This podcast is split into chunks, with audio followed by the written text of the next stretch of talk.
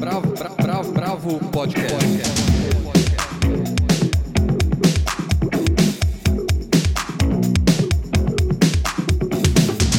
Olá, bem-vindos ao podcast da Bravo. Eu sou Guilherme Werneck. Participam da edição desta semana Helena Bagnoli, Andrei Reina e Almir de Freitas. Claro, todo mundo, cada um na sua casa, porque a gente é absolutamente favorável ao isolamento social a gente tem que achatar essa curva, a gente recomenda que todo mundo fique em casa, porque a gente precisa melhorar não só os nossos índices de isolamento nas cidades, nas grandes e nas pequenas cidades, porque a gente tem que reduzir o número de mortos, que não para de crescer, e o número de contaminados. Então, fiquem em casa e ouçam o podcast da Bravo, que hoje vai trazer uma reflexão sobre a arte nos tempos de pandemia. A gente conversou com a Georgette Fadel, a Lued Luna e a Ana Maria Maia da Pinacoteca para entender como que a arte que é feita para o encontro ao vivo está sendo produzida nesse momento. Depois o Almir de Freitas vai falar do romance As Sobras de Ontem, do Marcelo Vincentim. E eu converso com o José Orenstein sobre o podcast ficcional Que Dia Hoje, escrito e dirigido por Vinícius Calderoni. E o André Reina conversa com a Janaína Castro, que é bailarina do Grupo Corpo, sobre o projeto Grupo Corpo de Plantão, que dá aulas de danças a profissionais de saúde. E a gente encerra o podcast com a série Dentro da Noite, que estreou na Netflix. Mas vamos começar com a arte ao vivo em tempos de pandemia. É com você, Helena. Bravo, bravo, bravo, bravo. Olá a todos. Bom, gente, com a pandemia do coronavírus e a necessidade do distanciamento social, a cultura que precisa dos espaços públicos, como o teatro, a dança, os shows musicais, os museus e galerias, foi duramente atingida. Esses profissionais geralmente não são CLTs e atuam como autônomos e dependem de ingressos ou patrocínio de suas atividades para viver. E é uma cadeia imensa que, além dos artistas, reúne técnicos de todos os tipos, até motoristas. De acordo com dados do IBGE de 2018, cerca de 5 milhões de pessoas trabalham no setor cultural brasileiro e, segundo um mapeamento feito pelo Ministério da Cultura em 2017, o setor foi responsável naquele ano por 2,64% do PIB nacional. Ou seja, essa gente trabalha muito. E nesse momento, esses profissionais estão desassistidos, pois não há programas do governo voltado para eles, diferente de inúmeros países que desenvolveram medidas para ajudar a classe artística. Apesar disso, os artistas têm tentado buscar caminhos para sobreviver, nem sempre rentáveis, mas buscando alternativas para o seu trabalho, fazer o que é possível agora, né? O mais evidente hoje são as lives ou apresentações ao vivo, pelos canais das redes sociais como Instagram ou YouTube e até por plataformas como o Zoom. Os shows musicais deram o pontapé inicial, seguido pelos artistas de teatro e da dança e também das artes visuais, com mostras e exposições virtuais. O palco foi transferido para a tela do celular ou computador e assim está se tentando uma primeira saída para tentar minimizar os estragos. A ideia, na maioria dos casos, é usar o que se tem, fazer apresentações íntimas nas casas de cada um, já que nem todos têm dinheiro ou estrutura para fazer apresentações sofisticadas nos níveis que se trabalhava antes. Hoje, felizmente, algumas instituições têm produzido e ajudado a viabilizar muitas dessas apresentações. Desde o jornal o Globo, com o festival Fico em Casa e o Tamo Junto, como as iniciativas do SESC, o Em Casa com o SESC, que, por enquanto, estão voltadas para o teatro e a música. E há também as produções mais sofisticadas de shows que são realizadas pelos próprios artistas via YouTube e patrocinadas por alguma marca, mas essas estão sobretudo na esfera dos sertanejos e do axé. O caminho das lives parece ser uma das poucas possibilidades nesse momento que ninguém sabe quanto vai durar. E com o formato vem um questionamento de como essas artes, que sempre tiveram no ao vivo, na presença do público, a sua vocação, vão manter ou não a sua essência. Eu assisti à apresentação da atriz Georgette Fadel, que encenou um recorte de um espetáculo baseado num texto do Brecht, Terror e Miséria no Terceiro Milênio, texto que já foi montado pelos palcos do Brasil. Foi diferente, mas igualmente emocionante ver aquela atriz grandiosa, confinada num espaço mínimo, evocando o melhor do teatro, que é a entrega do ator. E depois assisti também ao show da cantora e compositora baiana Lued Luna, acompanhada pelo rap Zudzilla. Também foi muito bom, foi tocante. Bom, eu conversei com as duas, com a Georgette e com a Lued, para ver como foi a experiência do lado delas. Então vamos lá. Vou começar com a Georgette. Então, Georgette, eu queria que você contasse para gente como é que foi a sua experiência do teatro em casa, né? Como você mesma disse no começo, para você também era uma nova estreia. Eu queria saber o que, que você sentiu, como foi estar tá ali sabendo que você estava sendo transmitido através de uma tela, né? Quando acabou, assim, como é que você estava? Vamos lá, como é que foi a experiência dessa live, né? A sensação que eu tinha é que o público estava escondido. Parecia que o público estava escondido de mim. É, eu tive uma, uma sensação de, de uma solidão. É, essas lives são muito isso, né? Tem alguma coisa de muito solitário, né? E ao mesmo tempo é uma solidão de quem sabe que tem pessoas ouvindo escondidas. Então é uma, é uma, é uma falsa solidão. É, é uma situação de desigualdade. Foi isso que eu senti, né? Foi a primeira vez que eu fiz, então os sentimentos todos são os primeiros sentimentos também, né? é, mas uma sensação é, bem diferente da sensação do teatro, onde você está vendo a pessoa te vendo, né? Então existe uma troca, existe uma igualdade de condição, ou até mesmo no cinema ou, ou, ou vídeo, né? É televisão, essas linguagens, né? Onde você grava e depois você também pode se colocar na posição de público de si mesma né? Então você pode sentar ao lado do seu público e se assistir. Então existe também uma condição de igualdade. Você pode também ver o público vendo, você vê o público, você pode ver quem te vê, né? E esse não ver quem te vê porque é ao vivo, porque você está sozinha, né? Não existe ninguém ali, não existe um set, não existe um diretor de fotografia. É, é claro que tinha dois rapazes, inclusive maravilhosos, que estavam ali para cuidar de som, de câmera e tal, tudo com o maior nível de segurança, né, que o SESC proporcionou e tal, mas eles não ficaram comigo na sala, sabe? Eu não tive nenhum público, eu escolhi essa solidão extrema, eu e aquele olho da câmera, né?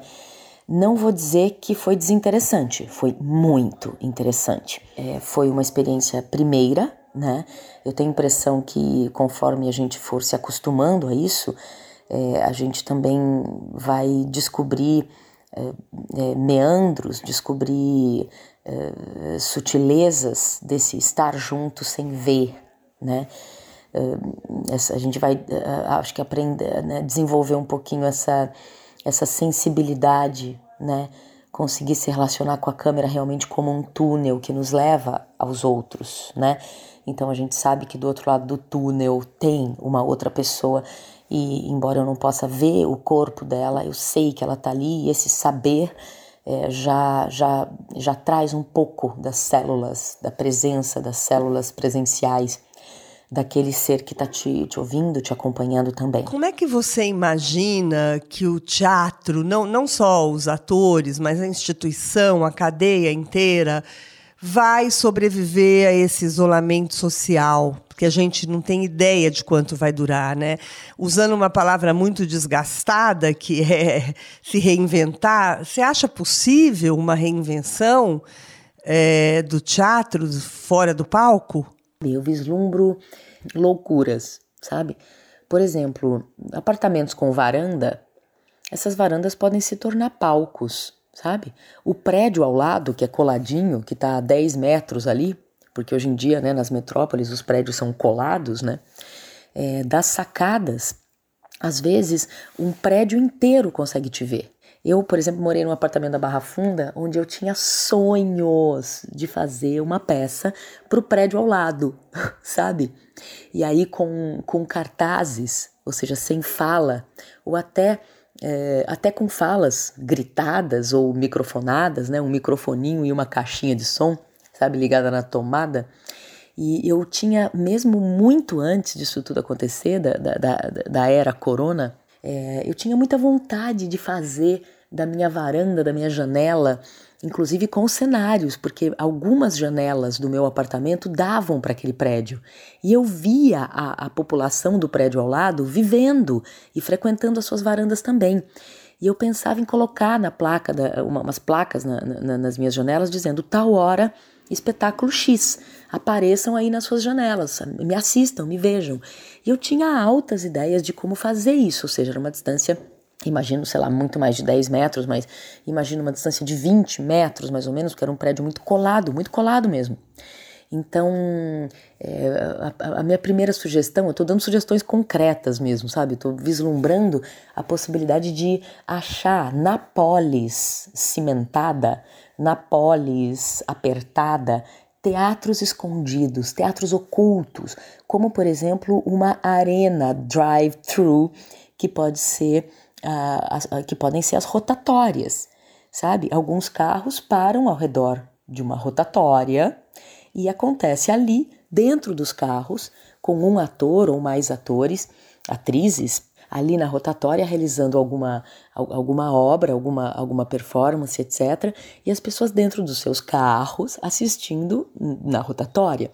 Fecha-se por alguns momentos aquelas ruas podem ser ruas um, um, pouco mais afastadas do centro, que não impeçam grandes circulações, mesmo porque a, a circulação está bem restrita, né, ou deveria estar bem restrita. Então, é, também é uma solução. Rotatórias, estacionamentos, né? Acho que muita gente está falando disso, né? Estar dentro dos carros, como, como antigamente tinha aqueles cinemas onde você podia assistir de dentro do carro, né? Eu penso nas rotatórias porque as rotatórias poderiam trazer bastante proximidade, são arenas, né?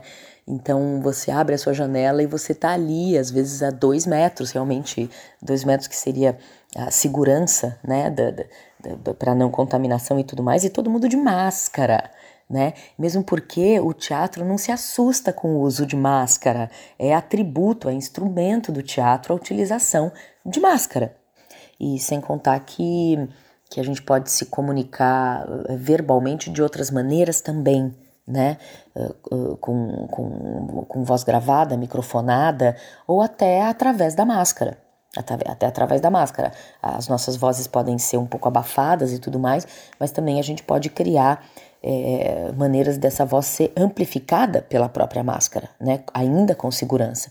Então eu vejo tudo como, é, como uma possibilidade de brincadeira, uma, uma aquela história, né? Vamos arrancar alegria e possibilidades, como o teatro sempre faz, de situações tenebrosas, não para que essas situações se mantenham e não sejam críticas e não sejam questionadas e, e para que nós não aprendamos com elas, mas que para que seja possível continuar vivos, vivas, para que, uh, para que a gente possa continuar se comunicando, questionando, é, pensando juntas, juntos nessa realidade, né, sem que ela nos esmague, sem que ela nos entristeça de maneira inexorável, sem que ela nos tire o movimento e a vitalidade, né?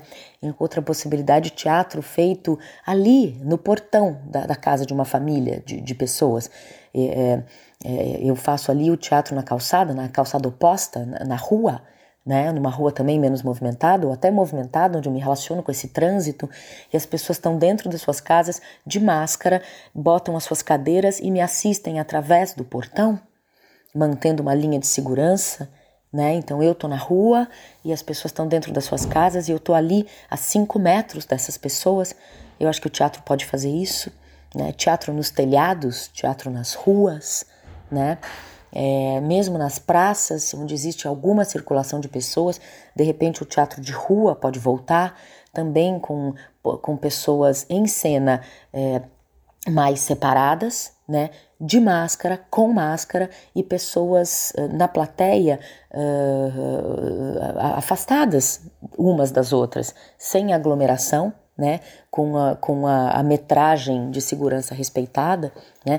Então eu acho que a, a gente pode olhar de uma maneira diferente para a cidade e achar brechas, fissuras uh, teatrais na cidade, teatros escondidos, teatros que nunca vimos, né, nessa arquitetura urbana. Uau, Georgette, quantas sugestões boas! Tem muitas ideias aí mesmo que eu acho que deveriam ser consideradas. Pós-Covid, o que, que você acha que vai acontecer com a arte, com o teatro?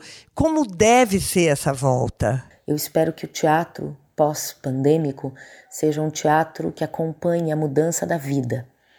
Eu acho que se a gente não aprender algumas lições com essa pandemia, eu acho que nós vamos enfrentar eh, riscos maiores. Nós vamos realmente assistir à destruição da nossa espécie. Agora, sabemos que o teatro pós-corona vai ser um teatro de disputa, teatro vivo, teatro sedento, teatro desesperado, teatro animado, teatro cheio de coisas novas, teatro de quem passou praticamente um ano pensando, ruminando, né? Todos os artistas estão ruminando, se transformando, querendo, querendo coisas novas, é, tendo tempo, tendo tempo para ruminar, para mastigar ideias, mastigar o próprio ser, para se comer, se vomitar, se cagar, a ponto de quando a gente puder encontrar com esse público de novo, eu acho que nós vamos estar emocionadas e emocionados, emocionades, vamos estar prontas. Vamos, eu vou usar o feminino para né, para significar um todo aí, para poder só inverter o jogo, tá? É, acho que vamos estar prontas, vamos estar, vamos estar com, com muitas ideias amadurecidas sobre nós mesmas, sobre a vida, sobre soluções para a luta e vamos vamos estar com o sangue à flor da pele. Então eu imagino o teatro com uma potência talvez nunca dantes vista, realmente, dessa vez realmente, né? É, porque a humanidade está passando por alguma coisa que nunca passou. Então, o teatro também passa por um momento de hibernação, né? É, violento e acredito, espero, muito produtivo, muito reflexivo, né? E acredito que as obras que, que virão serão obras gestadas, sabe?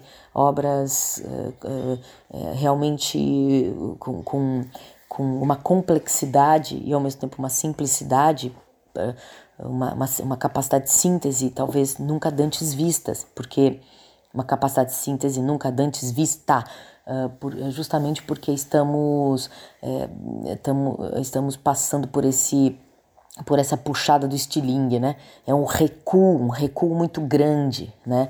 É uma literalmente uma hibernação, é uma é uma é um isolamento que pode fazer com que esse mergulho em nós mesmas, é, em nós mesmos, mesmes, seja um mergulho absolutamente frutífero nesse mar confuso que tem sido a nossa vida. Georgette, super obrigada. E agora nós vamos ouvir a Lued Luna. Oi, Lued, eu queria saber de você como é que foi essa experiência de fazer um show em casa, né, na sala de casa. É claro que quando você está em estúdio, você também não tem plateia, mas aí é, aqui no caso a proposta era outra, a experiência é diferente. Então me conta. É, incrivelmente a sensação é a mesma. É, eu fui muito pega de surpresa com, com essa sensação, que é muito parecida com, com a sensação que eu sinto em shows convencionais, assim. Eu tenho ansiedade, tenho frio na barriga, né? É, a gente passa um dia inteiro se organizando para fazer o show, porque tem que dar conta de todo o aparato técnico, tem um técnico auxiliando para que a transmissão ocorra de modo devido, né? Enfim, o som, a imagem. Então, isso é, isso é novo. Mas a experiência em si é, é quase a mesma de estar no palco, assim. Isso, isso foi surpreendente para mim também, porque eu achei que ia ser mais tranquilo, mas não. né? A mesma ansiedade, o mesmo nervosismo. É lógico que eu sinto falta do feedback do público, mas pessoalmente não, não, faz, não fez muita diferença para mim, assim. E a segunda pergunta, eu queria que você me falasse um pouco dos impactos da pandemia no setor da música. É, você acha possível se reinventar? Como você acha que será feita essa travessia? Acho que o principal impacto é além do financeiro, obviamente, né? Porque nem todos os artistas estão fazendo live, essas lives não têm o mesmo é, valor das, das, dos shows convencionais, então parte da, da cadeia produtiva da música não trabalha. A gente fica, eu pelo menos, uma live ou outra chamo um músico ou dois músicos, às vezes chamo a minha própria técnica de som para auxiliar aqui. Mas não, eu não posso colocar 5 ou 10 pessoas dentro da minha casa, senão perde o sentido né, da quarentena. Então, acho que o principal impacto é, é para além do, do impacto financeiro para o artista em si, é para a equipe, né, para a cadeia produtiva da música que está sem trabalhar, porque não tem show é, para fazer. E eu acho que vai ser assim até o, o, fim dessa quarentena, até o fim dessa pandemia. Não, não vejo uma outra alternativa que não seja live, que não seja transmissão online das apresentações. Mas eu pensando positivamente, eu acho que depois que a gente puder estar na rua, vai, vai acontecer um. Vai ser muito catártico, sabe? As pessoas estão tanto tempo dentro de casa, quem pode estar em casa que quando elas puderem sair, elas vão querer estar aglomeradas, elas vão querer ir para show, elas vão querer ir para bar, elas vão querer estar na rua. Elas só vão querer estar na rua. Eu sinto que vai ser um um grande uma grande retomada mesmo do, da indústria da música, assim. Eu não acho que, que, que essa pandemia venha para é como eu posso dizer, subutilizar ou, ou vulnerabilizar a indústria da música. Acho que após pandemia a gente vai ter, na verdade, um novo impulso, né? É porque os artistas estão querendo muito voltar e o público está querendo muito, muito ver esses artistas, muito ver, é, se encontrarem e encontrar esses artistas também, né? Então a gente vai ter aí, inclusive, eu percebo que vai ser uma. Como, como teve muito, muitos é, festivais que já tinham investimento, mas que tiveram de ser adiados, fora os, os investimentos futuros, né? Eu acho que vai ter mu muita, muita demanda, inclusive. Mas que apesar de, de, da demanda, né, de pensar num, nessa super demanda, vai ter público para dar conta de toda essa demanda de festival que vai surgir após a pandemia. Super obrigada, Lued. Bom, gente, eu sei que o Andrei conversou também com uma curadora que fez uma mostra virtual para a Pinacoteca. Andrei, conta pra gente. Oi, Helena. Espero que você e todos e todas que estão ouvindo a gente estejam bem, na medida do possível. E é isso mesmo, eu conversei com a Ana Maria Maia, a curadora da exposição Distância, que está em cartaz no site da Pinacoteca de São Paulo até o dia 3 de agosto. Essa mostra, que traz uma seleção de filmes e vídeos do acervo do museu, é, de nomes como Dalton Paula e Cal Guimarães, é a primeira da instituição pensada é, especificamente para os meios digitais. Então a gente aproveitou para ouvir a Ana Maria, que comentou sobre o que orientou essa exposição e também comentou os desafios enfrentados pelos museus e pela curadoria em artes visuais num contexto que exige isolamento. Vamos à conversa. Oi, Ana Maria, muito obrigado por participar do podcast da Bravo. Para começar, é, você poderia apresentar e comentar como foi pensada a exposição Distância? Olá, bom dia, tudo bem? Bom, a exposição Distância foi pensada a partir do acervo de filmes e vídeos que a Pinacoteca tem desde o início dos anos 2000. Olhando esse acervo, eu pude perceber cinco trabalhos que chamavam a atenção por terem uma condição em comum, apesar deles serem muito diferentes historicamente, do ponto de vista técnico e de linguagem. Nesses cinco trabalhos que estão agora na mostra, existe sempre a perspectiva de um sujeito, às vezes os artistas que são autores das obras, mas não necessariamente, que estão isolados de uma sociabilidade, eles estão distanciados de outras pessoas. E os trabalhos é, mostram a, a, o que, que se passa na cabeça deles nessa condição de isolamento. Isso me pareceu importante de pensar, não como algo que está citando a, a, a, quarentena, a situação de isolamento social em que nós estamos vivendo, em que nós nos encontramos agora, porque todos esses trabalhos são anteriores, né? são trabalhos feitos entre os anos 80 e o começo da década de 2010, portanto, eles são anteriores à crise do coronavírus, mas eles ajudam a gente a pensar, eles nos inspiram né? a enfrentar uma situação de isolamento como a que a gente está vivendo. Eu gostaria também de te ouvir sobre os desafios que o isolamento exigido pela pandemia coloca para a curadoria de artes visuais. Nesse momento, nós trocamos o espaço do museu, onde nós geralmente temos contato direto com as obras na companhia de outras pessoas, pela tela do computador, que é acessado de casa, de forma quase sempre solitária. É, como encaminhar essas questões? Pois é, a pandemia de fato traz inúmeros desafios, não só para os museus de arte, mas para diversas instituições culturais que surgem e se firmam na sociedade de fato como eventos coletivos, né? lugares de encontro, lugares de compartilhamento de conhecimentos. Então eu acho que essa crise ela convoca artistas, curadores, gestores culturais a reafirmarem o seu papel é, público, reafirmarem a, a sua importância como cano de escape, como máquina de imaginação é, de uma sociedade em qualquer momento. E eu acho que é, acelerarem, né, tentarem se entregar para um aprendizado que é inevitável, o aprendizado é, que envolve é, formas de criação e de disseminação, de espalhamento de ideias artísticas, de provocações, de pensamento, por outros canais, né? A internet tá, é, nos oferece canais há muito tempo, mas eu diria que eles, esses canais permanecem pouco explorados. A Pinacoteca, ela sempre teve um perfil muito atrelado ao seu espaço físico, né? Os dois prédios que ela ocupa, a possibilidade de ocupar é, é, esses, esses prédios com as próprias obras de arte, promover o encontro, o encontro cara a cara com essas obras.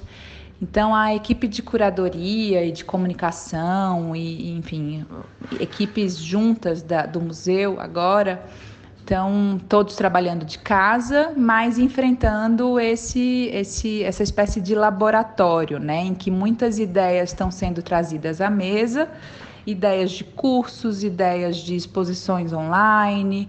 É, tem uma, uma primeira iniciativa muito legal, e eu diria que já bem sucedida, de usar o Instagram para circular é, informações sobre o acervo do museu. É, essa é a campanha Pina de Casa, que foi iniciada logo na primeira semana de quarentena e diariamente é, são publicados pequenos textos mais coloquiais, bem informativos, mas cheios de curiosidade, de informações sobre as obras que pertencem ao acervo do museu.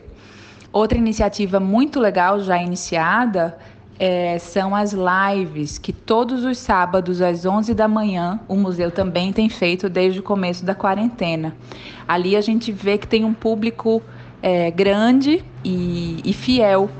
A cada semana se repete, se repetem vários, é, se repetem os números, se repetem vários nomes e, e, e presenças, né? Ou seja, a gente não está encontrando fisicamente esse público que poderia estar na Pinacoteca, mas está encontrando virtualmente. Então, eu acho que esse é um, tem sido um período de muito aprendizado para o museu, e nesse aprendizado, nessas tentativas e erros, vão surgindo novas formas, sim, de, de promover encontro e de promover reflexão a partir de arte. Você também me pergunta sobre solidão, né? sobre como encaminhar é, essas, essa pauta coletiva, que costumava ser coletiva, agora que está todo mundo confinado e de alguma maneira sozinho. Eu acho que é muito importante, acho que cada um na, na sua maneira, eu digo indivíduos, não só instituições, estão é, repensando relações, conseguindo encontrar formas de se encontrar consigo mesmo, que eu acho que também é, tem muita importância e cada vez mais na vida agitada e, e, e sobrecarregada que a gente termina tendo, né? Principalmente para quem mora nas cidades, essa possibilidade de encontro consigo mesmo, ela diminui. Então acho que tem muitos ganhos, obviamente que entre tantas perdas e, e desafios. É, mas eu também acho que a partir dessa conexão, a partir dessa vivência da solidão, a gente não pode é, perder de vista né, que a gente também está buscando formas novas e, seguras de retomar, assim que possível, o contato com os nossos pares, com a comunidade da qual a gente faz parte.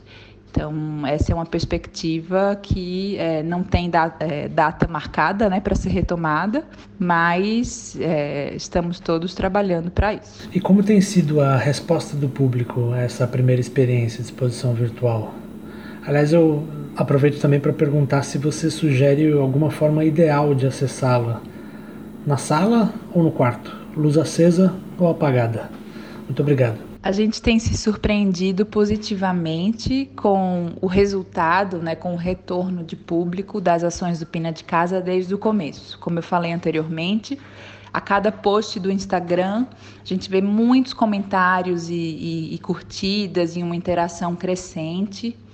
É, a cada live, por exemplo, a gente tem uma média nas lives dos sábados de entre duas e três mil pessoas, o que eu considero um público muito bom. A amostra virtual no site do museu, desde que ela foi publicada, ela tem um pouco mais de dois mil acessos. A gente não tem uma base de comparação, porque essa é a primeira exposição virtual feita pela Pinacoteca.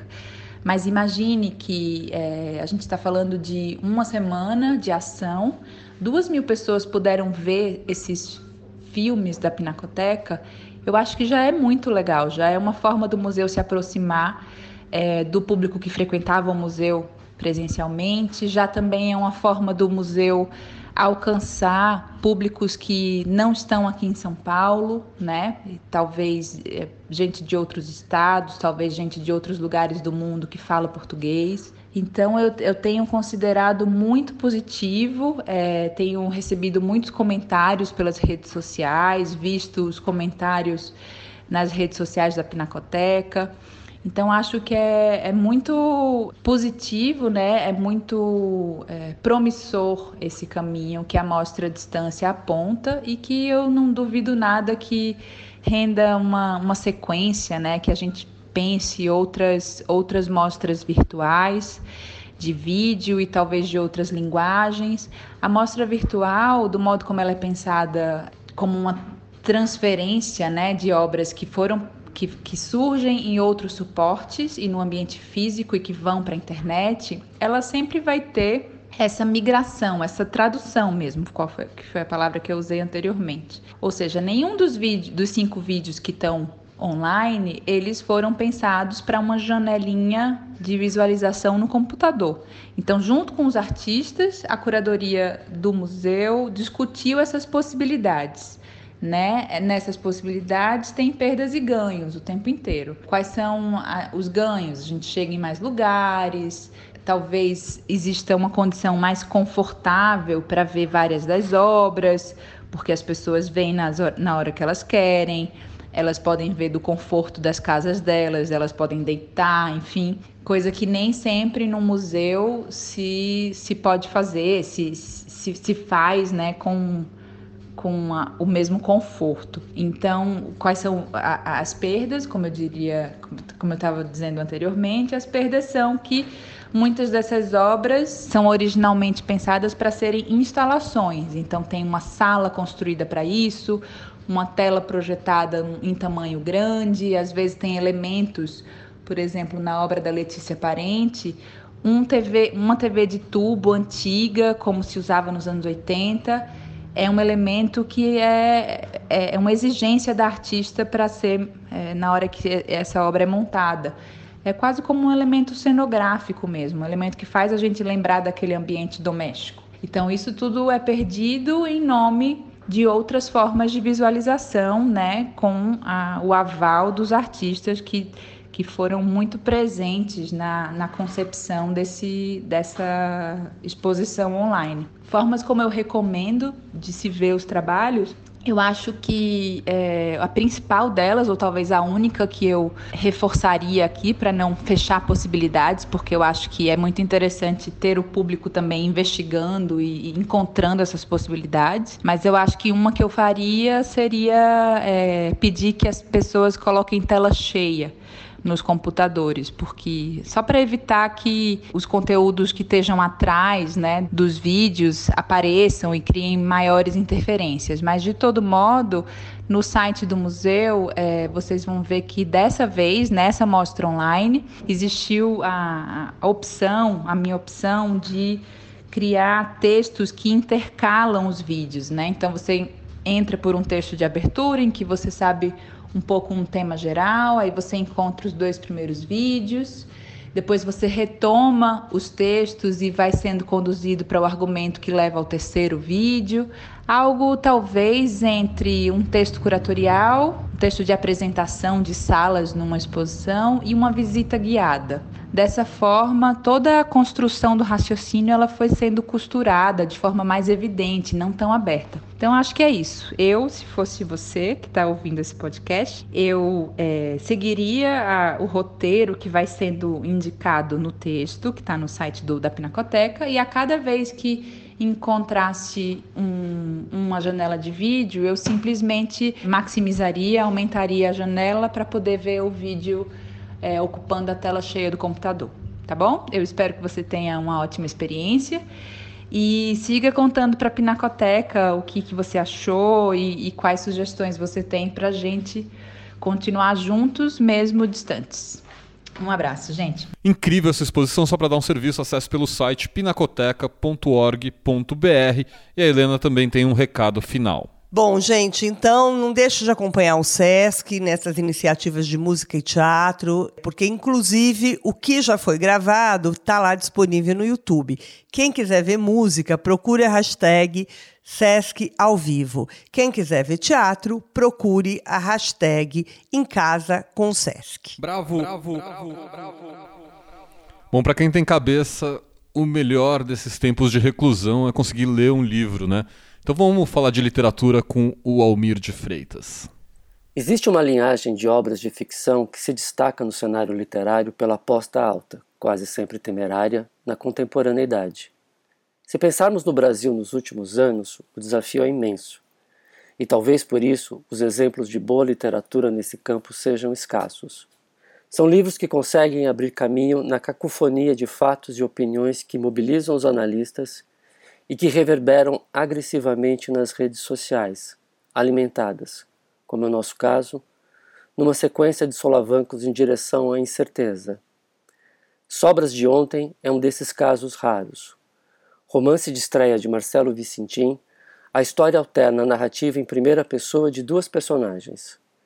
O primeiro é Egídio, empresário do setor naval preso em uma operação da PF cumprindo prisão domiciliar. É um representante da antiga elite ilustrada, sofisticado nos gostos e nas leituras, e que planeja um banquete triunfal em seu amplo apartamento-prisão. Inspirado um tanto no filme O Anjo Exterminador de Luiz Buñuel e um tanto no baile da Ilha Fiscal que decretou o fim da monarquia no Brasil. A segunda é Marilu, garota bonita oriunda da alta classe média, que, movida pelos desejos de consumo, não quer outra coisa além da ascensão social, que parece facilitada pela cultura dos influências digitais, ou pelo namoro com um playboy colecionador de Ferraris, mas viciado e violento, um antípoda, no campo da elite brasileira, da linhagem de Egídio. São trajetórias diferentes que só vão se cruzar indiretamente ao final, mas há muito em comum entre o tubarão caído em desgraça e a revista. Alguns desses elementos vão ser costurados com muita habilidade, diga-se, nas narrativas alternadas. Além da moral frouxa que os une, o tédio é um motor poderoso. Obsessão de Egídio, ele é decorrente da abundância.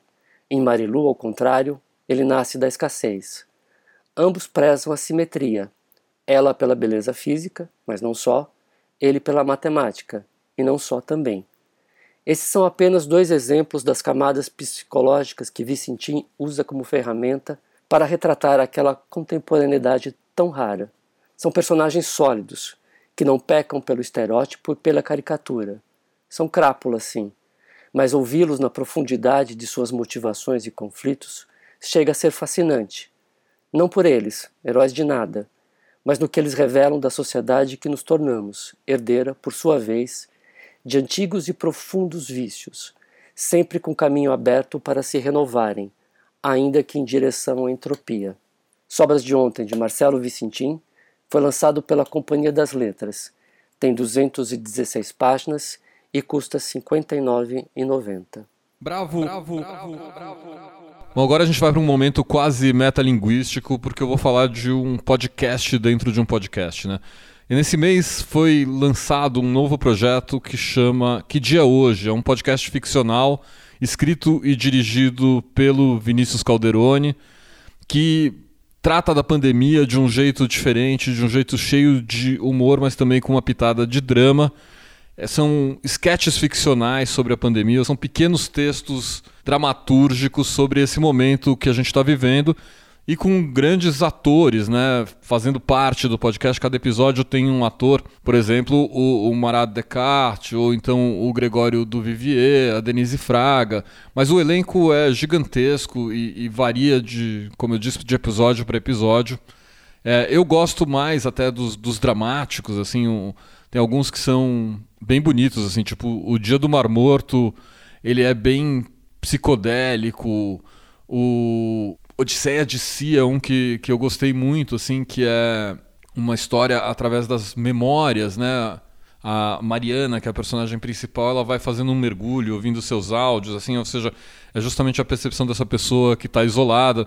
Mas tem momentos francamente cômicos que são muito bons. Por exemplo, eu adoro um que é a Assembleia, que são as panelas debatendo para ver quem vai ser batida ou não no final do dia, né? Ou então um ótimo com o Gregório do Vivier, que é a hora extra do amor, que são os pais discutindo com o filho como é que eles vão lidar com essa situação de estar com o filho o dia inteiro, que eles tinham feito esse filho, mas não tinham se programado para estar com o filho o dia inteiro. Outro que eu adorei foi o Edifício Cinema, né, que é uma história que lembra assim aquelas histórias do rádio antigas, mas é justamente com esse voyeurismo da, da fachada do outro prédio, tal ou então um, um, mais engraçado que é o fantasma do Shakespeare visitando um escritor que está em franca travação em relação à pandemia. São vários episódios legais, normalmente são três episódios lançados por semana.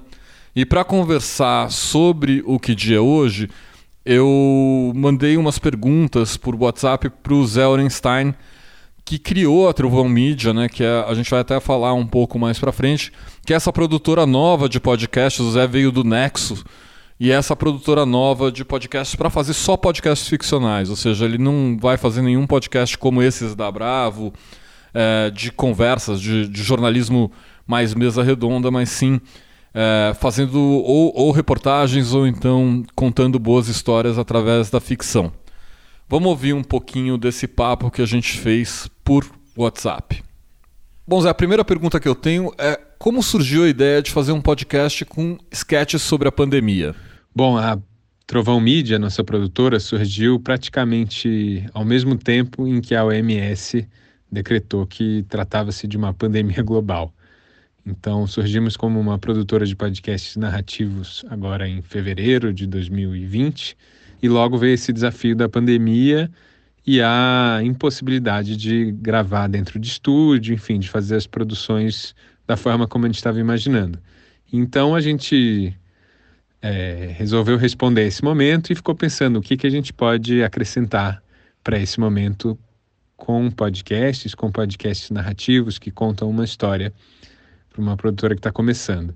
E a gente foi caminhando para esse lado mais da ficção, das crônicas, das histórias curtas que fossem capazes de trazer alguma forma de sentido ou de elaboração, mais do que sentido, desse momento. As esquetes encaixaram bem, também com uh, o perfil do Vinícius Calderoni, que a gente convidou para fazer isso. Então a gente desenhou o projeto, mais ou menos, e convidou o Vini, o Vinícius Calderoni, e ele topou e também encaixa um pouco com o tipo de teatro, de peça né, que ele faz como dramaturgo, que tem cenas curtas relativamente, que quase que são esquetes. Então, encaixou tudo e aí é, veio essa, enfim, o projeto aconteceu. O Vinícius Calderoni escreve e dirige os episódios. Como tem sido feita essa direção em tempos de isolamento social? O, Vinícius Calderoni ele faz, ele escreve e dirige os episódios, e então é, esse foi mais um desafio, né, em tempos de isolamento social. O que acontece é, o bastidor, assim, é, agenda-se uma reunião de Zoom em que os atores, o Vinícius Calderoni, que é o diretor, e o Arthur Decloé, que cuida da parte de som, que é o editor de som, que faz a trilha, o sound design, estão é, juntos nessa reunião de Zoom. Cada ator na sua casa está com um microfone, um microfone é, enfim, melhor né, do que o microfone do próprio computador. Às vezes o próprio ator tem ou já tinha uma espécie de home studio, isso facilitou. Às vezes a gente mandava um microfone, fez um delivery de microfone em São Paulo e no Rio para os atores, para eles poderem gravar. Então cada um grava no seu, sob a direção via Zoom do Vinícius e também com o Arthur Decloé ali em cima. Depois é, os áudios são mandados em separados para o Arthur, que é, edita, faz a mixagem, faz a sonorização, o sound design, enfim, e finaliza cada episódio. Tem vários desafios envolvidos nisso, principalmente o timing, né? Os textos que são com mais de um ator, às vezes o timing da comédia, ou mesmo de uma situação um pouco mais dramática, que às vezes acontece nos episódios, muito disso é, acaba sendo ajustado depois na edição para ficar com mais dinâmica e mais precisão no, nas respostas que o, o Zoom com o delay da internet não permite. Vocês trouxeram muitos atores bons para interpretar os textos, como o Gregório do Vivier, o Marat Descartes, a Denise Fraga. Como é feita essa escolha? A gente conseguiu reunir um elenco incrível. Isso, enfim, acho que um dos grandes trunfos dessa série. São atores assim de altíssimo nível, muito legais também, que, enfim, para além do talento já super reconhecido, que toparam essa proposta de fazer, é, experimentar esse formato do podcast ficcional, e ainda mais nesse momento. É, a escolha desses atores foi feita a partir do pensamento da equipe, principalmente o Vini, o Vinícius Calderoni, que, enfim, trabalha já no teatro, né, é diretor e dramaturgo, e foi fazendo os contatos. Em alguns dos casos, a gente. O, o Vinícius escreveu já pensando em alguém. Em outros casos, ele já escreve, ele escreveu e depois a gente foi atrás dos atores. A Trovão Media acabou de nascer. Qual a ideia da produtora e quais são os próximos projetos? A Trovão Media é uma produtora de podcasts narrativos. A gente tem usado esse, esse nome porque o que a gente quer no fim é contar boas histórias. A gente nasceu com essa ideia e isso inclui tanto os podcasts originais, né, ideias nossas que a gente quer produzir, como aconteceu com o Que Dia é Hoje, nosso podcast de ficção, mas também para a gente estar tá trabalhando com podcast sobre demanda, para veículos de comunicação, para empresas, para marcas, enfim, ou mesmo para organizações não governamentais. Então a gente tem essas duas frentes, a gente trabalha os originais e os sob demanda, para terceiros. Mas em todos esses casos, é, a gente busca contar boas histórias é, por meio de podcasts que são roteirizados, que não são, não são em geral o formato do podcast mesa redonda, é, o, o mesa cast, né? Então a gente busca esse trabalho mais fino aí do roteiro, da, também da edição de som, da mixagem, da trilha, é, para realmente conseguir contar boas histórias, seja na ficção, seja no jornalismo mesmo. É, enfim, a gente está querendo também abarcar várias é, áreas aí, então a gente tem alguns projetos na gaveta aí para daqui a pouco é, de gastronomia, de conteúdo para criança, também de investigação, né? É, tipo jornalismo investigativo, uma coisa mais reportagem mesmo. É, a gente tem alguns desses projetos originais para ser lançados, ao mesmo tempo também temos alguns feitos para cliente que já estão acontecendo ou vão acontecer muito em breve. A gente fez um chamado antiviral com relatos de pessoas que pegaram a Covid-19, que dá para ouvir em todas as plataformas digitais, para um cliente chamado Purpose Brasil. E também estamos produzindo um podcast sobre o Cerrado, sobre a conservação do Cerrado para o WWF. E também um podcast para um banco sobre histórias de empreendedores superando essa crise do coronavírus. O que a gente viu realmente foi um interesse maior e renovado pelos podcasts nesse momento e a gente está conseguindo responder a isso, mas também não queremos ficar só nisso. A gente, como eu disse já algumas vezes, está buscando contar boas histórias e elas estão em todo lugar. A gente vai atrás delas. Bom, obrigado pela entrevista, Zé. Sucesso no Que Dia Hoje. E você pode ouvir o Que Dia Hoje nos principais tocadores de podcast: Google, Apple, Spotify. É só escolher. São muito pequenininhos, muito curtinhos, vale a pena. Rapidinho você tem uma dose de felicidade no seu dia. Bravo, bravo, bravo. Bom, agora a gente vai para o Grupo Corpo com o Andrei. Fala Guilherme, espero que você esteja bem por aí. É, o Grupo Corpo, que é uma das principais companhias de dança contemporânea do Brasil, está sediada em Belo Horizonte, Minas Gerais, começou um projeto bem bacana no último fim de semana, que chama Grupo Corpo de Plantão é, que tem o objetivo de dar aulas de dança para profissionais da saúde, sobretudo aqueles que estão na linha de frente do combate ao novo coronavírus. É, para conhecer um pouco mais sobre essa iniciativa que visa retribuir um pouco né, o que esses, esses trabalhadores da saúde têm feito nesses tempos de pandemia, a gente escutou a Janaína Castro, que é bailarina do corpo, e ela comentou sobre como são, como são essas aulas e um pouco sobre como, como é a rotina dela de bailarina nesse momento de isolamento.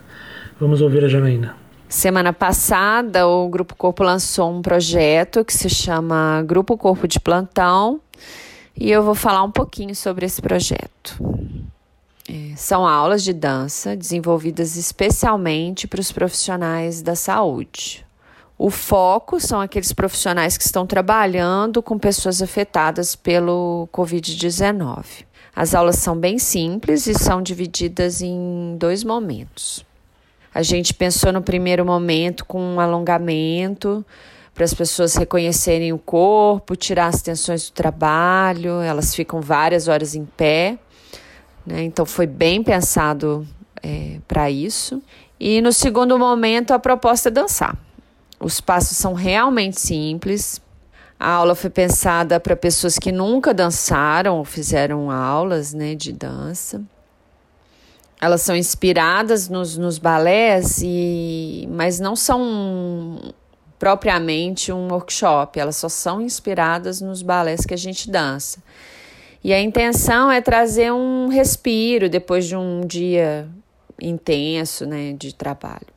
A ideia surgiu de uma necessidade de fazer alguma coisa para essas pessoas que estão na linha de frente, fazendo esse trabalho que a gente acha, acho que todo mundo acha super importante, né? Mostrar o nosso respeito e a gente queria contribuir de alguma forma. A pergunta que gerou o projeto era bem simples: o que nós podemos fazer neste momento? A gente está super feliz com a repercussão mas mais do que isso, acho que a gente está feliz de, de ter encontrado uma forma de aliviar um pouquinho o dia desses profissionais. Sobre a minha rotina como bailarina, normalmente ela é bem intensa, né? Num cenário é, no, normal. A gente tem várias horas de exercício físico, mas com o isolamento eu tive que dar uma, reinventada. Eu tenho me dedicado a yoga, exercícios funcionais e aulas de balé dentro do possível, porque a questão do espaço físico mudou muito, né? A gente trabalha em grandes estúdios, então fica bem difícil às vezes de fazer uma aula de balé. E tem as demandas do dia a dia dentro de casa também, que nem sempre me permitem fazer o que eu quero na hora que eu quero. Então, basicamente, eu me divido em estar com meu filho, me exercitar um pouco, cuidar da casa, e aí eu faço coisas que eu tenho, que eu gosto, que são eu gosto de ler, ver filmes, né? Eu tomo um vinho à noite, de vez em quando. Então é isso, um dia de cada vez. Bravo, bravo, bravo. bravo. Agora para terminar, vamos falar de série. A Helena e eu assistimos Noite Adentro. E aí, Helena, conta um pouquinho pra gente dessa série belga. Bom, o Into the Night, ou Noite Adentro, é a primeira série belga da Netflix e foi criada pelo Jason George, que é o produtor do Scandal, Narcos e do Último Guardião. E essa série belga é inspirada num romance polonês de ficção científica. A série fala de um possível fim do mundo provocada pelos raios do sol, que à medida que vai se levantando em várias partes do mundo, vai matando as pessoas com seus raios. O que faz com que seja necessário fugir do amanhecer e ir sempre para dentro da noite. O primeiro episódio da série ele começa no aeroporto de Bruxelas com Terêncio, que é um homem que adentra num voo para Moscou com uma arma fazendo um sequestro e avisando que está ali para levar o avião para o oeste para poder fugir do amanhecer, que é matador, explicando que por isso a humanidade está morrendo. A princípio, ninguém acredita, até que rapidamente são confrontados com a realidade descrita por esse possível lunático. E a partir daí, o único escudo que resta é o avião e a possibilidade de voar para longe do nascer do sol. Bom, a princípio tudo parece muito inverossímil, já que essa tese da catástrofe que vai destruir o mundo é muito fraca. Os fatos são inconsistentes, os acontecimentos são ilógicos, o roteiro é cheio de improbabilidades. Mas à medida que os episódios vão acontecendo, a gente percebe que o que menos importa é a regra formal dessa narrativa porque o que se discute ali são relações humanas, os diversos tipos de gente, a vida dos outros, o emaranhado de questões de cada um que vai espelhando a nossa falta de coerência, as nossas mesquinharias, o nosso salve-se quem puder, a nossa necessidade de ser aceito e por aí vai, né? É, Noite Adentro, na verdade, é super bem filmada, tem uma edição de tirar o fôlego, é inteligente, é um grande passatempo. São apenas seis episódios que passam voando. Desculpem o trocadilho. É, eu vi, eu gostei muito, me diverti muito e eu recomendo muito para esses tempos distópicos. Eu sei que o Gui também assistiu. O Gui, conta aí o que é que você achou. Eu adorei a série, Helena. Eu assisti numa tacada só. Eu tô nesse confinamento na fazenda, tem uma internet muito ruim, então às vezes depois da meia-noite a internet melhora quando tem menos gente usando. E eu passei uma madrugada assistindo o, o Noite Adentro. Foi uma das poucas séries que eu consegui ver nessa, nesse isolamento social, justamente porque eu tô com essa condição de internet muito ruim.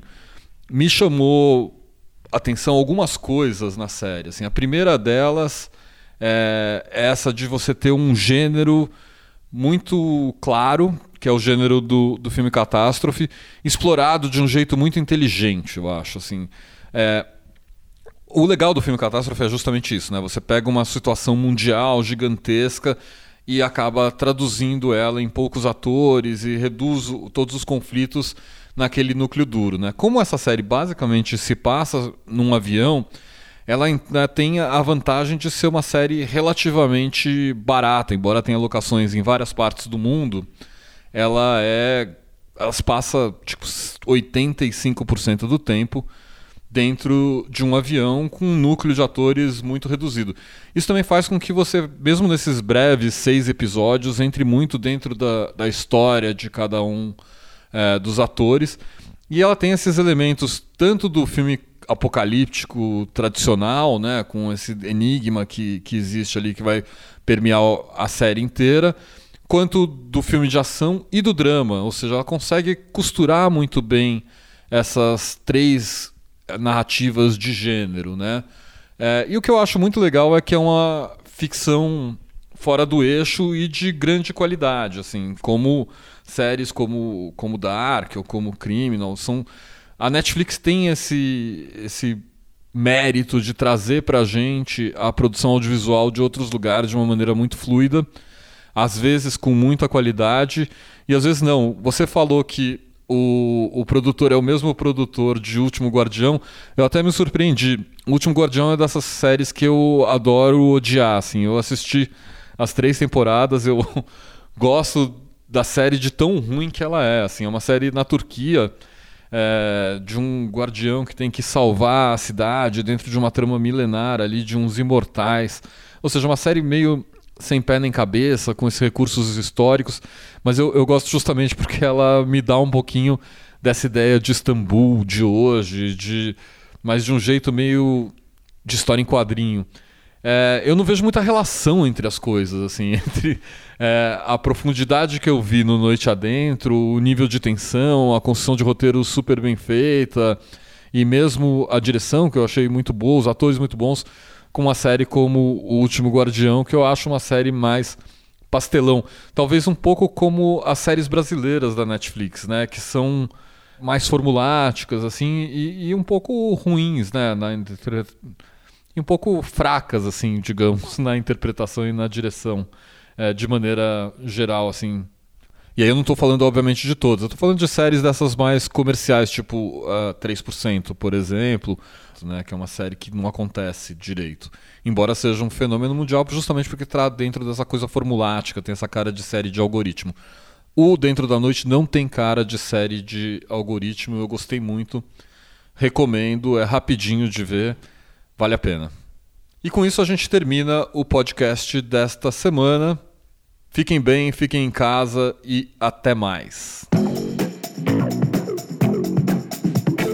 Bravo, bravo, bravo, bravo, bravo, bravo, bravo, podcast.